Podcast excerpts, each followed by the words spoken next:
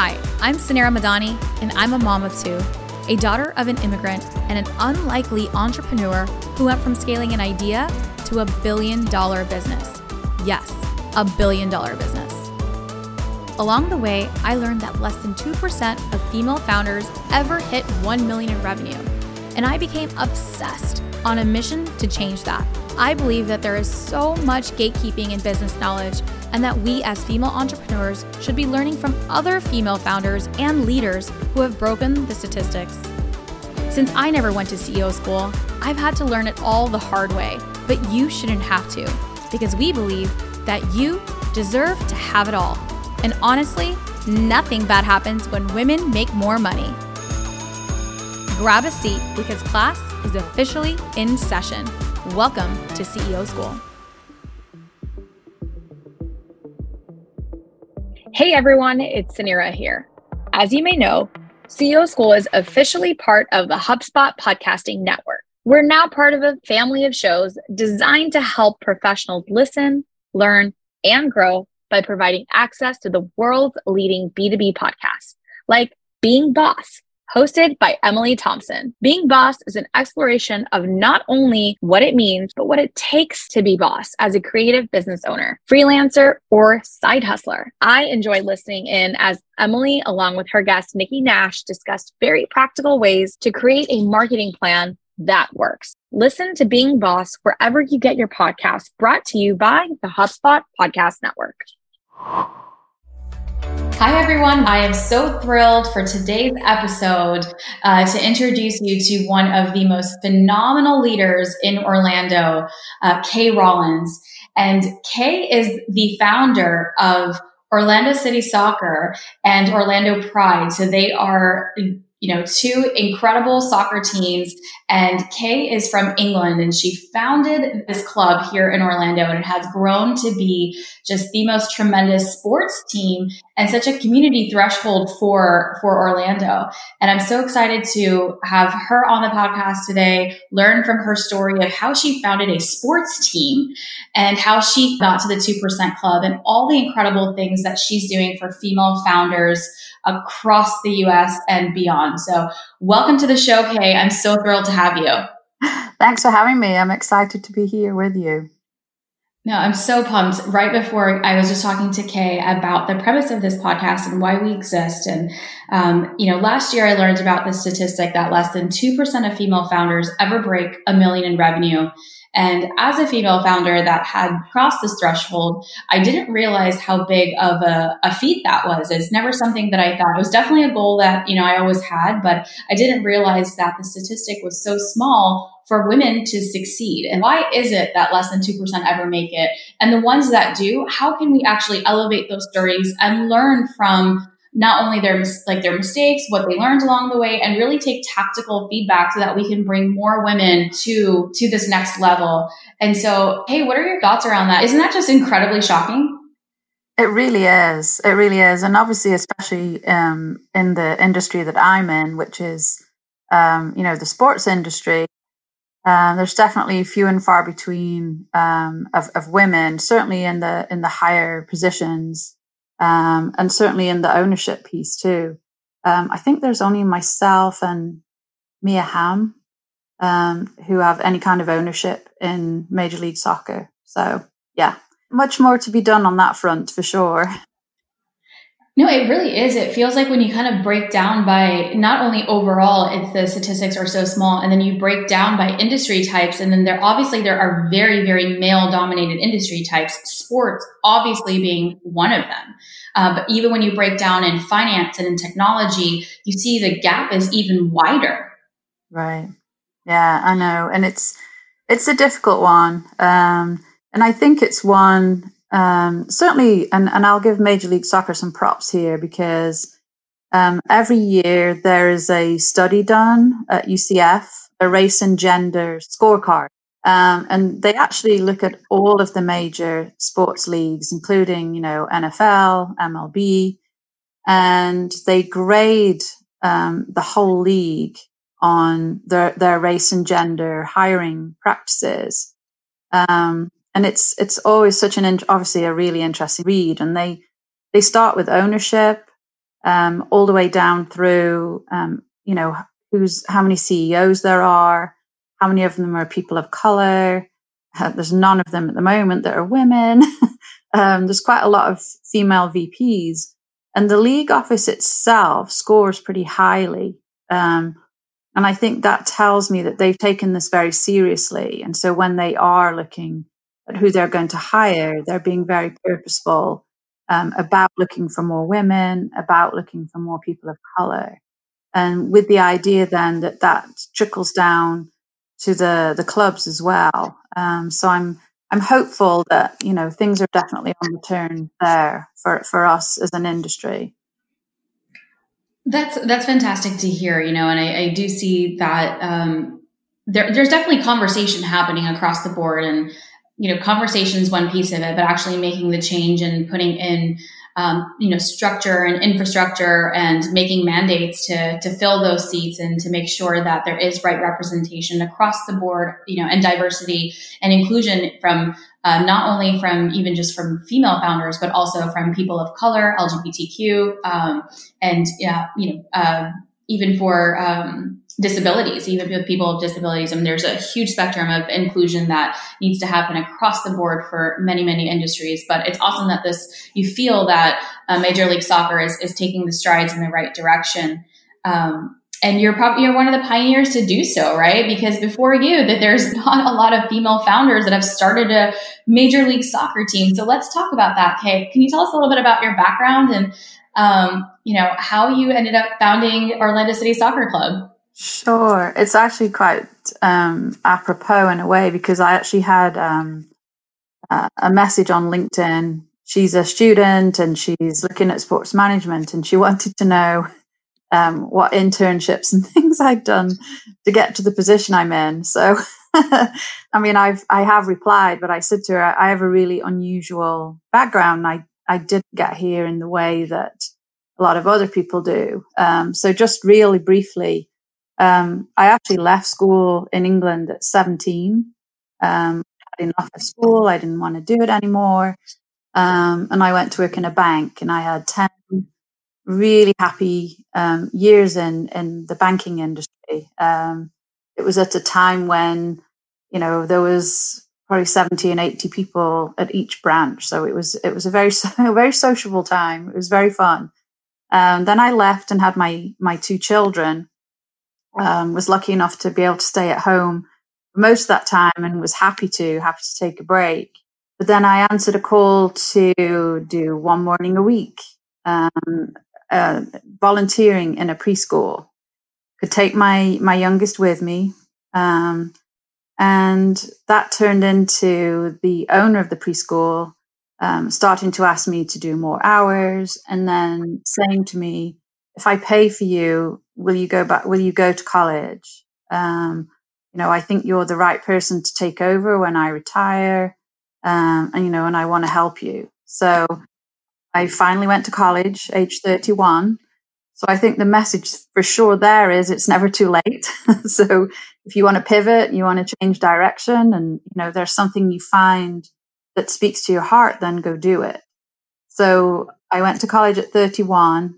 Um, I did two, I actually did two degrees pretty much concurrently. I did a early childhood education degree and then a business management degree, which has stood me in such good stead all these years. Um, that was definitely a, a good thing to do.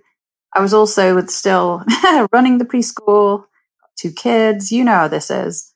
Um, you know, you're you're definitely someone who who is going through that same kind of thing when I look back now, I just wonder where all my energy came from. Um, you know, when I look back at all the things I was doing all at the same time. Um, but you just, I don't know, you just get on and do it.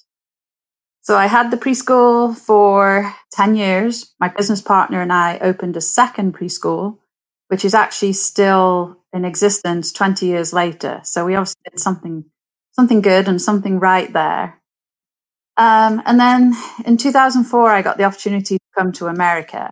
It was very exciting, very different, obviously. Um, and it was there that I guess that was, first of all, where my love of the community came from. Um, I couldn't work or couldn't earn anyway to start with, because um, I was waiting on you know a green card and, and work permit and everything. So I started volunteering at a couple of preschools, um, and then then ending up volunteering for the Center for Child Protection. Um, and I started learning about nonprofits in America, what that looks like, how many of them there are, and how much need was out there.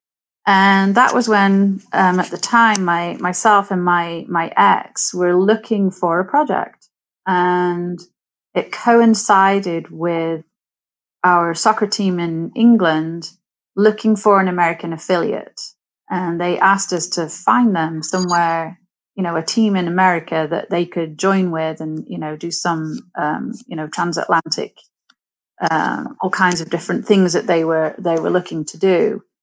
So I guess that was when we started looking at what does soccer look like in America, uh, what's the minor leagues, what's the major leagues, and we couldn't find a team really that we um, we thought would would work. And that was when we sat down at the kitchen table and said, "Well, why don't we start a team?" Uh, and I know it sounds really trite to to say. It does. It does. It's like, oh, we're just at the kitchen table. It's like, oh, we can't find a major league soccer team to go yeah, do games with. Let's yeah. just build one. and that is honestly how it started. So we we started in the minor leagues, um, U- United Soccer Leagues (USL) in Austin. But we, I guess, you know, and you'll know this, a lot of entrepreneurship is around right place, right time. And that was definitely wrong place, wrong time. Um, and so we, we spent three years trying to get this soccer team going, but struggling with local government, um, with actually with University of Texas, because that is the behemoth that lives in in Austin and and kind of swamps and swaddles everything else.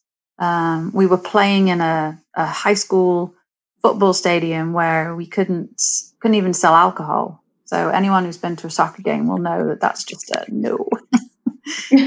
so to any game, yeah. there's no no way I'm surviving a sports game without. No. And so what happened was um, we had a couple of other people who were interested in investing, and we sat down with them, and they said, "We think you're the right people, and we think you have such a great product." But if we're going to invest, you know, you need to think about being somewhere else. And we went back to USL and, and they said, you know, we want you stick around as well, but um, would you, you know, we've got three or four, t- four potential places where we're looking to put a minor league team. Would you consider? And Orlando was one of them. And so that was how we literally ended up coming to Orlando. We flew out for a visit. Um, we obviously did a lot of non demographics. We looked at, I mean, obviously Orlando has so many great things going for it, including an amazing airport that everyone can easily fly into. Um, you know, lots of accommodations, a great climate, and a, and a, obviously a, a, very rich and diverse um, population as well. And you know, you know, the rest of the world plays soccer. I mean, everyone everyone plays football somewhere in the world. And we we just had a good feeling that finally, you know, soccer was on its way. Um, and I think the different thing we did in Orlando that we didn't do in Austin was we put it out in the universe right there at the beginning at the uh, the very first press conference, and we said we're minor league right now, but we will be major league in five years somehow somehow that made a difference um, in in lots of ways. Um, but it it does change your mindset. Um, and of course, you know, the long story short is we did it. Um, we started play in 2011 in minor leagues. Um, in 2015, we kicked our first ball in Major League Soccer in front of 62 and a half thousand crazy purple people at the at Camping Stadium. Um, I was there. Yes, and that was the culmination of of of that dream. I mean, it was made even better, obviously, once we were able to open our own stadium. Um, then we added Orlando Pride. Um, you know, we now have the women's team.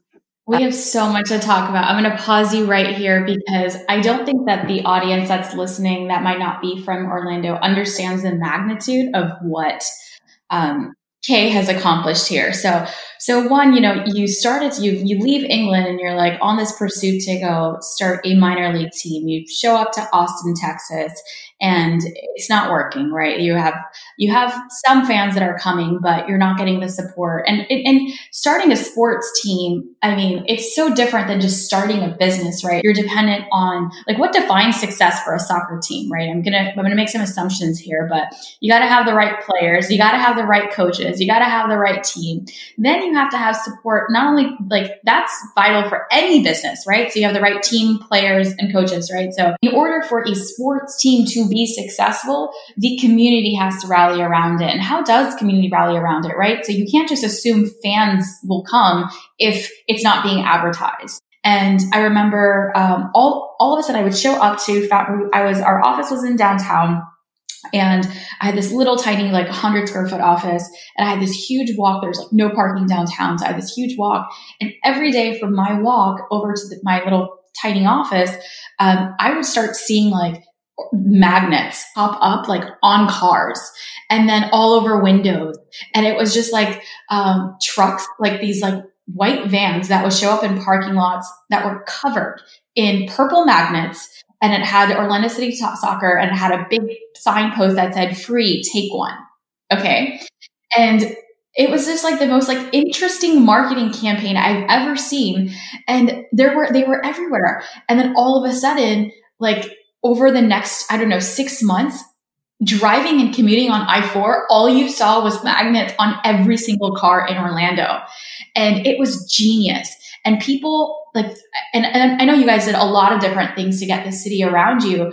Um, but even the creativity of how to get, um, just the marketing campaigns and the grassroots approach and showing up at bars and pubs and just swag on swag. And you literally painted the city purple, Kay. we did a very grassroots approach. And I think, I think especially um, growing up as a fan, because um, obviously soccer is huge in, in England, um, you I mean, it was constantly putting myself in in the fan's shoes and thinking, what would I want? Like, if I was a fan, you know, what are the what are the kind of things um, that I would want? And so, we very deliberately kept including the fans in everything that we did.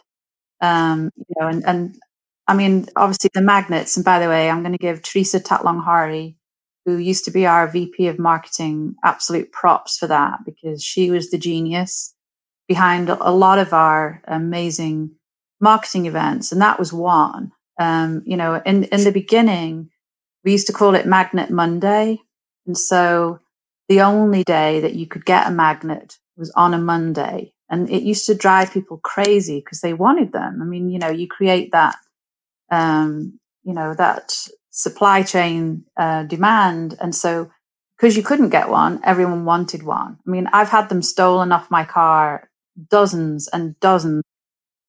I don't care because I keep a supply in my car, and I and if I if I see anybody's car that's got one that looks a bit faded, I'll go and add. I never take it away because some people have, you know, have have memories and, and things around that that magnet. So I don't want to take it, but I always put a, an extra one there.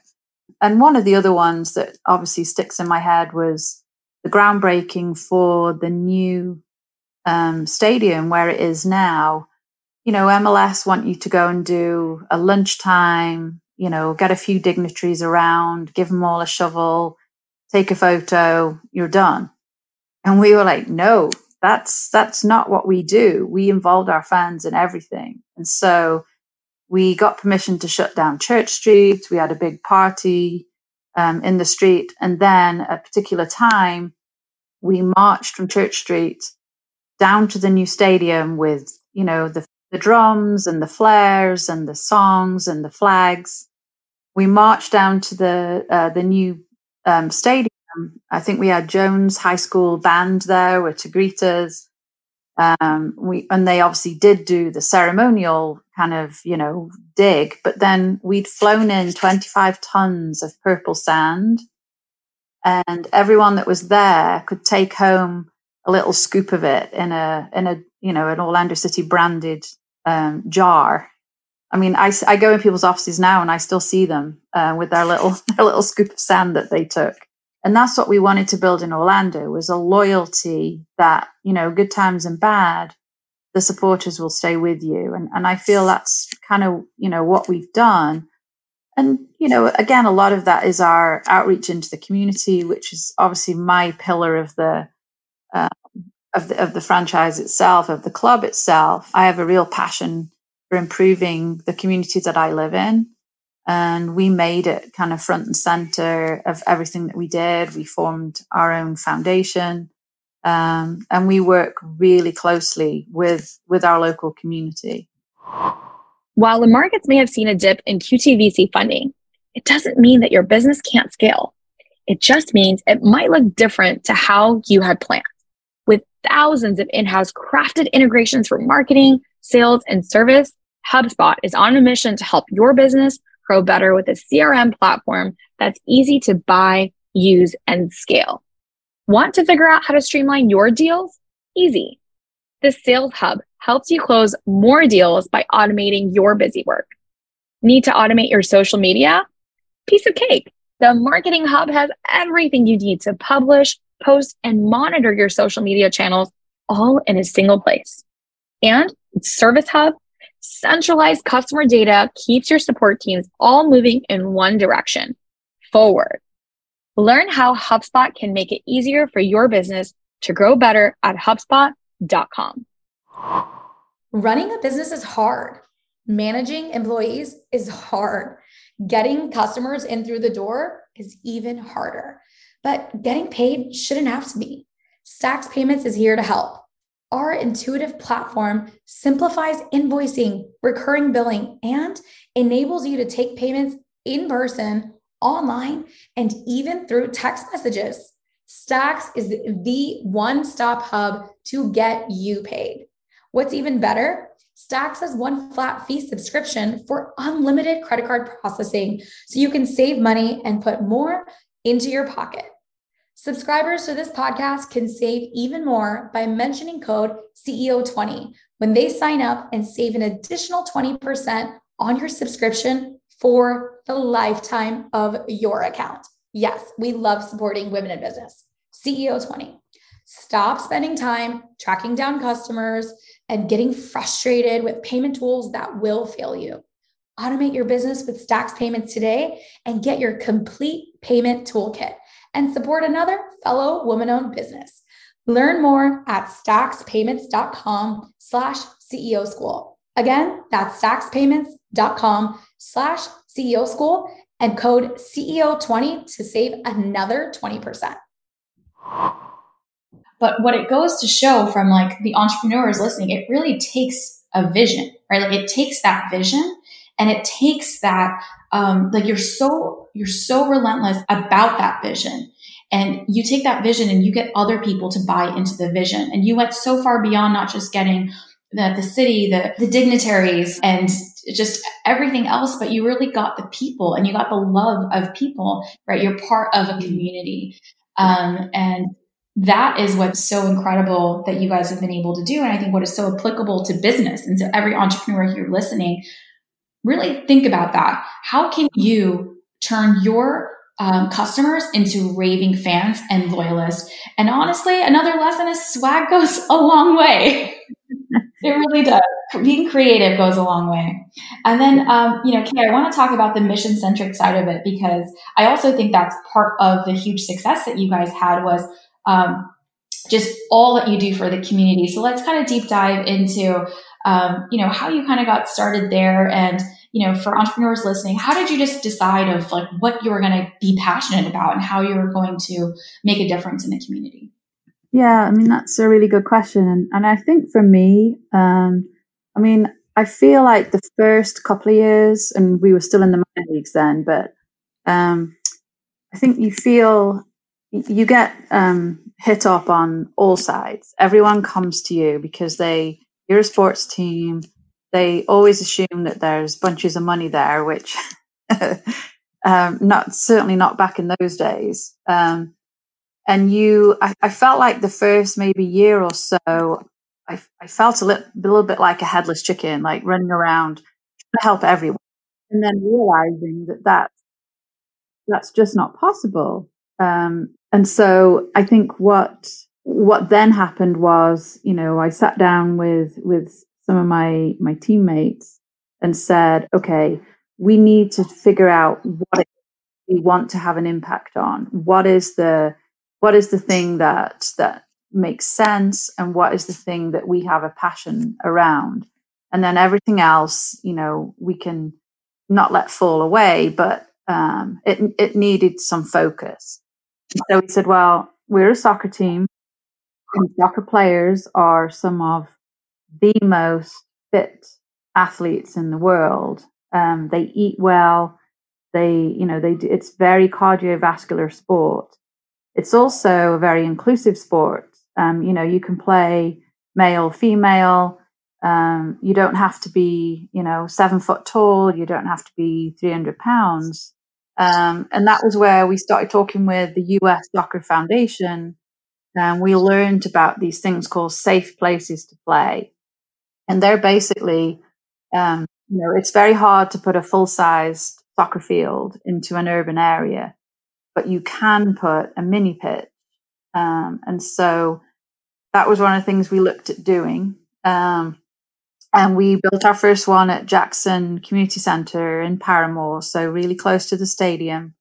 Um, we they had three tennis courts, and we asked if we could have one of them and convert it. So we did. So we made it into a little purple. of course, it's purple.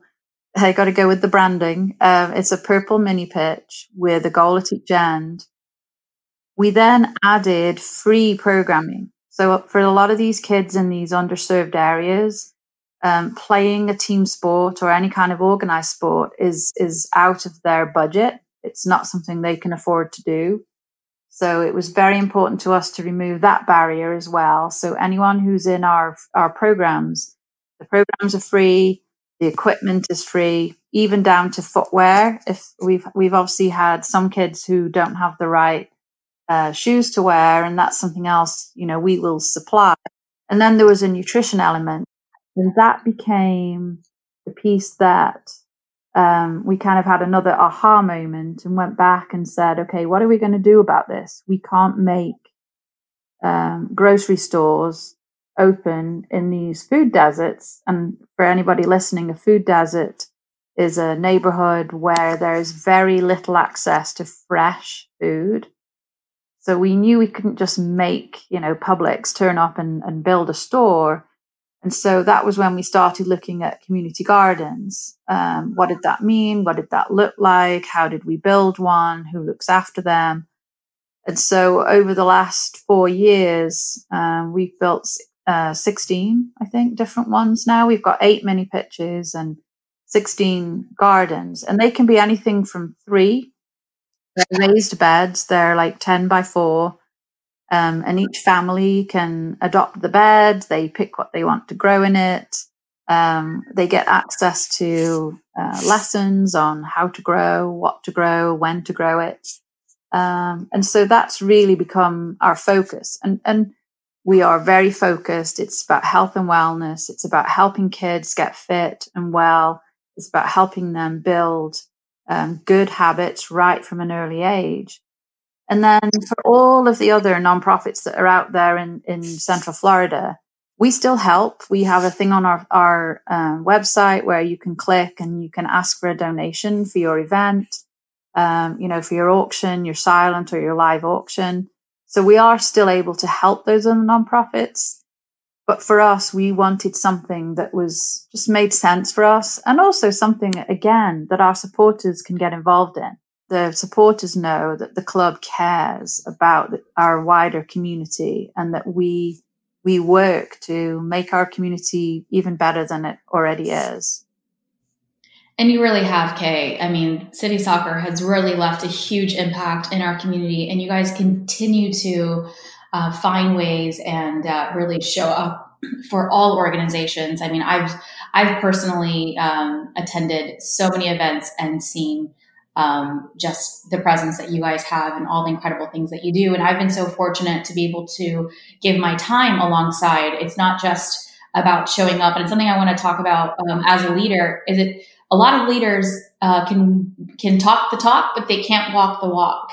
And um, huge kudos to you and your team that you guys actually walk the walk. Um, I know an organization that you guys support that we were part of last year was um, the um, homelessness commission and really around helping the homeless get back on their feet and helping them with what's next. So, how do you find time to run an organization? You do so much for the community. You are an incredible mother and uh, now new grandmother, or sorry, new Nona. How do you find the time to balance all of this? Um, I mean, yeah, I think that's always the, the kind of the big question, isn't it? Um, and I've definitely found as I've gotten older that um, I am a lot more choosy um, about the things that I I will lend my my heart and my name to. Um, I think you know, obviously, you know this, especially in the beginning when you're building a business. Anyone that asks you to come and speak, um, you know, at whatever event it is, you're like, yes, yes, you know, I'll, I'll definitely come. I'll make the time. I'll do it. But I can be choosy now um, about where I will give the most time. You know, to me, it's such a privilege to be in a position now where I have my own platform and I also have the club platform. Um, see what the terrible events of, of the Pulse tragedy, what that has changed into now is we've become the team that other teams, not just MLS, but even outside of that, um, who who come to us to talk to us about how can they support the LGBT community, uh, because you know it's not supposed to be, it's not a tick in a box, um, you know. And I think again for your listeners, people have to believe that the position you've taken on something is truly something that you you believe in and that you feed into every day. And it's not just you know on one day in the year we wave a few pride flags. Okay there we go. We've done pride. That's not how we work. Um, you know we work very much in concert with lots of lgbtq organizations in orlando. Um, and obviously the game that happened you know kind of right after pulse will forever go down in history. Um, you know, I don't think there'd ever been a sporting event like it. Um, you know, it was it was unique in in so many ways, including, you know, we had to get special permission from FIFA to do certain things. One was, you know, we came out to "All You Need Is Love" rather than the FIFA anthem.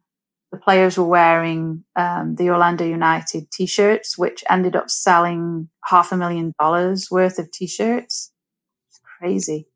Um, I'm, I'm, in tears right now, honestly, on the other side, and I have goosebumps. I know. It was, yeah, it, it, still, it still makes me, it still makes me tear up. Um, you know, we stopped the game in the 49th minute, and then obviously we then ended up um, 49 rainbow seats in our brand new stadium, uh, which are which will be there, you know, in perpetuity as our demonstration that we are an inclusive club and it doesn't matter your background, you know, your sexuality, your your gender uh, preference, um, your even you know your political stance, uh, your race. It does not matter. If you come to our game wearing purple, you are part of the club. You're part of the team. You're part of the tribe. Um, and I think that's you know, that's definitely something that I feel the most proud of. And I, I do believe sports can have such a huge influence on society in general. Um, and I love that the club, you know, I mean, I'm, I'm just a teeny weeny part of the ownership group, but I'm so proud that they allow us to have a voice and, and use it. Um, I mean, that doesn't really answer the, I know the work life balance piece, but let's just say I have a passion for what I do. And so a lot of the stuff that's outside of club work, I still consider it a passion piece. And it's something I, I love doing. I'm like literally in tears when you talk about, I remember that game and, oh. um, you know, it, it, it, was so Pulse. Um, obviously, the entire world knows about the tragedy that took place, um, but it was in our backyard, right? So I know that every everybody was, and the whole the whole world rallied around it. I know you you don't give yourself credit as a teeny tiny owner, but you were the you were the queen of Orlando. We literally call you the queen of Orlando, and are like the the the mother of soccer here. Um, you know what you've been what you've done, and I do believe that sports changes that and even what you're doing. So even after you guys started um, Orlando Club, something else that we didn't get a chance to talk about was you, you started Orlando Pride, which is a female major league team, and just the incredible talent that has come from Orlando Pride and winning um, the Gold Cup for America. I mean, like just what has come out of your franchises. I don't think any soccer sports team has done what what you've been able to do. Well, thank you, and yeah, it's definitely a group of um, very strong, powerful women who, again, you know, have found themselves a platform and use it. Um, you know, and are quite happy to to speak out um, and you know voice their voice their opinions. So, and I know, you know, you and I are going to get this group together at some point because what? well, because one of my passions always is someone needs to talk to every every athlete and every sports um, uh, person about what you're going to do when you retire. You know, they think they're invincible and they're going to play forever, but no, you're not. And so, what will you do when you get into your 30s and you have to think about what you're going to do next? Um, but, you know, I look back at my own career, like say, I was 31 when I um, finally went to college and I, I I owned and ran preschools. But then I pivoted again when I moved to America and, and learned a whole new career, which was which was obviously um, you know running and, and owning uh, a sports franchise, a soccer franchise. So it's never too late to to learn new things, to do new things. Um, you know, who knows what's left? I mean, you know, I don't know what's what else is going to happen in my life. We'll see. No, I love it. I, I definitely want to. Um, this has so been so inspiring. Um, but I also want to talk about some of like the. I mean, you do have just you know your organization has that the core values of being authentic and being you know being able to speak your mind and showing up and standing for community you know that is something that Orlando Pride they they are they are strong women. They do speak up on um, incredible topics and take stances. I want to talk about a little bit of the the gap though between male clubs and the female clubs. Yeah, and you know, it's for me definitely it's the conundrum of how do you have certainly in America, how do you have this incredibly successful national team who've won the World Cup three times, who've won Olympic gold, you know, who are, you know, at the, the top of their game as far as internationally goes. And then, you know, the domestic league, I mean, it's, it's doing much, much better now, but this is like the third or fourth iteration where there's been a league, then there hasn't, then there's been a league, and then there hasn't. And, and sadly, uh, you know, it's, it's really difficult. If you look at the stats on, um, how little if you try to watch female sports on TV, you really struggle. Um, tennis, um, obviously, when the Olympics are on, you'll see lots of women. Um, but you know, that's that's really been it. Um, and so, you know, for a country that does so well internationally with their with their female team, you know, there's just not the same, unfortunately, the same kind of sponsors. Certainly, the TV deals are, are pretty awful. Um, and that makes, in a way, it, it if there was more shown on TV, more people would come to games. I know that sounds, um, you know, backwards in a way, but people don't always see the value. They'll say, "Oh, it's just the women's game," and then they come to a game and they're like, whoa, these girls are so talented. you know, this was a great game. And so I feel like in a way we're almost back to where we were when we first brought the team to Orlando, but it's it's something we are still uh, figuring out and working on and trying, you know, new strategies and new things to try and get more people to come to the games. Because you know, unfortunately, until that happens, the wage gap piece, which obviously gets the most attention, uh, but that is going to continue until there's more money in the women's game. Um, you know, it's it's upsetting I think one of the good things that did happen, the girls highlighting things that should be equal. So why would the why would the guys get more per diems when they when they travel? Why do the guys get more than the girls? Why do the guys get to fly first class and the girls are in coach? Why do they stay in this hotel and the guys get this? Why do the girls have to play on um, you know, on plastic fields and the guys get to play on, you know, beautiful grass? So those things are definitely ones that can be addressed and can be changed. Um, but the wage gap is still gonna it's gonna take a little bit more time, sadly. It is. It is just such an interesting, crazy. It's a crazy notion. I mean, this is that uh, we literally have like the st- all-star team of the United States here, but the fans still show up for the guys' team, and uh, and and it's true. Like I don't I don't know. Like the last time I turned on ESPN and I saw I saw anything any any female games, and I think it has to start there where we have to start getting um, that equality even on on uh, TV time. Uh, to then make it normal for our kids to start watching that TV time of like, and then get excited about the sports, and then the parents go. I mean, I've gone to the uh, Pride games, and I think that was like the last thing that I did pre quarantine uh, was was the Orlando Pride Gold Cup game, and it was so much fun. And I brought my daughter because I want Mila to see um, these incredible all stars that are winning international, uh, like they're winning the Olympics for us, and they're in our backyard playing. Um, and they're just they're so talented. They're so much more talented than all the guys. We have Marta from Brazil, who's six times FIFA World Player of the Year, and she's right here in Orlando. And it's like how is, you know, what is wrong with you people? Like, come and see her. She is incredible. So, yeah, it's definitely a, if anyone has any great ideas, let me know.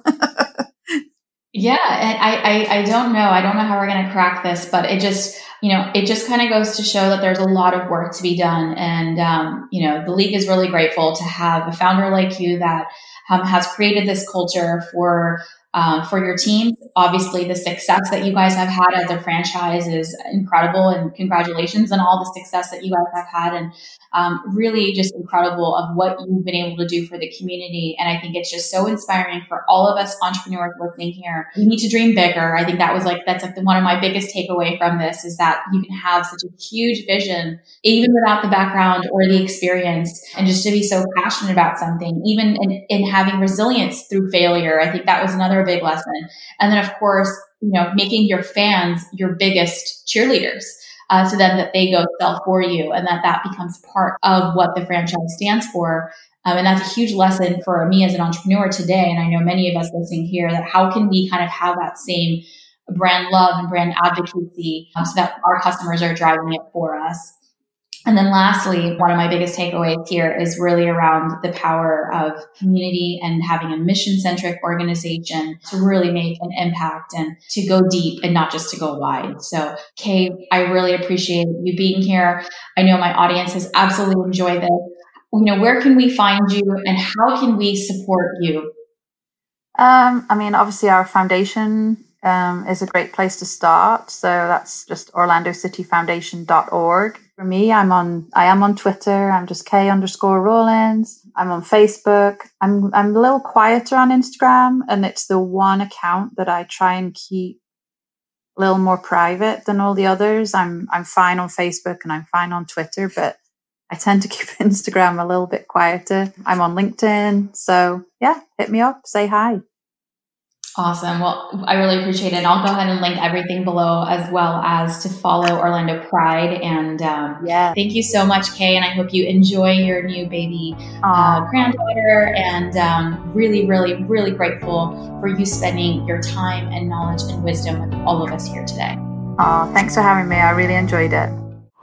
Running a business is hard. Managing employees is hard.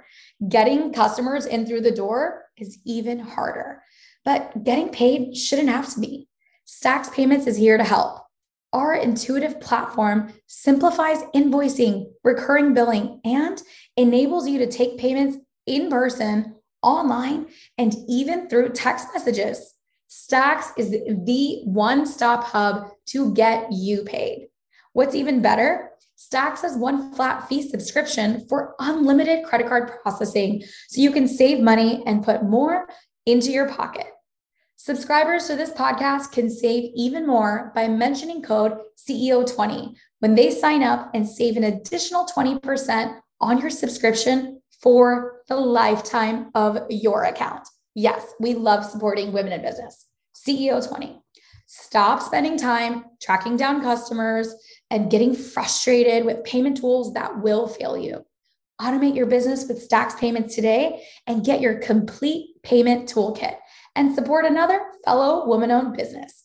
Learn more at staxpayments.com slash CEO school. Again, that's staxpayments.com slash CEO school and code CEO20 to save another 20%. Thank you for tuning into today's show. If you loved it, leave us a review. We are so proud to bring you authentic conversations, game changer expert guests, and valuable content on and offline.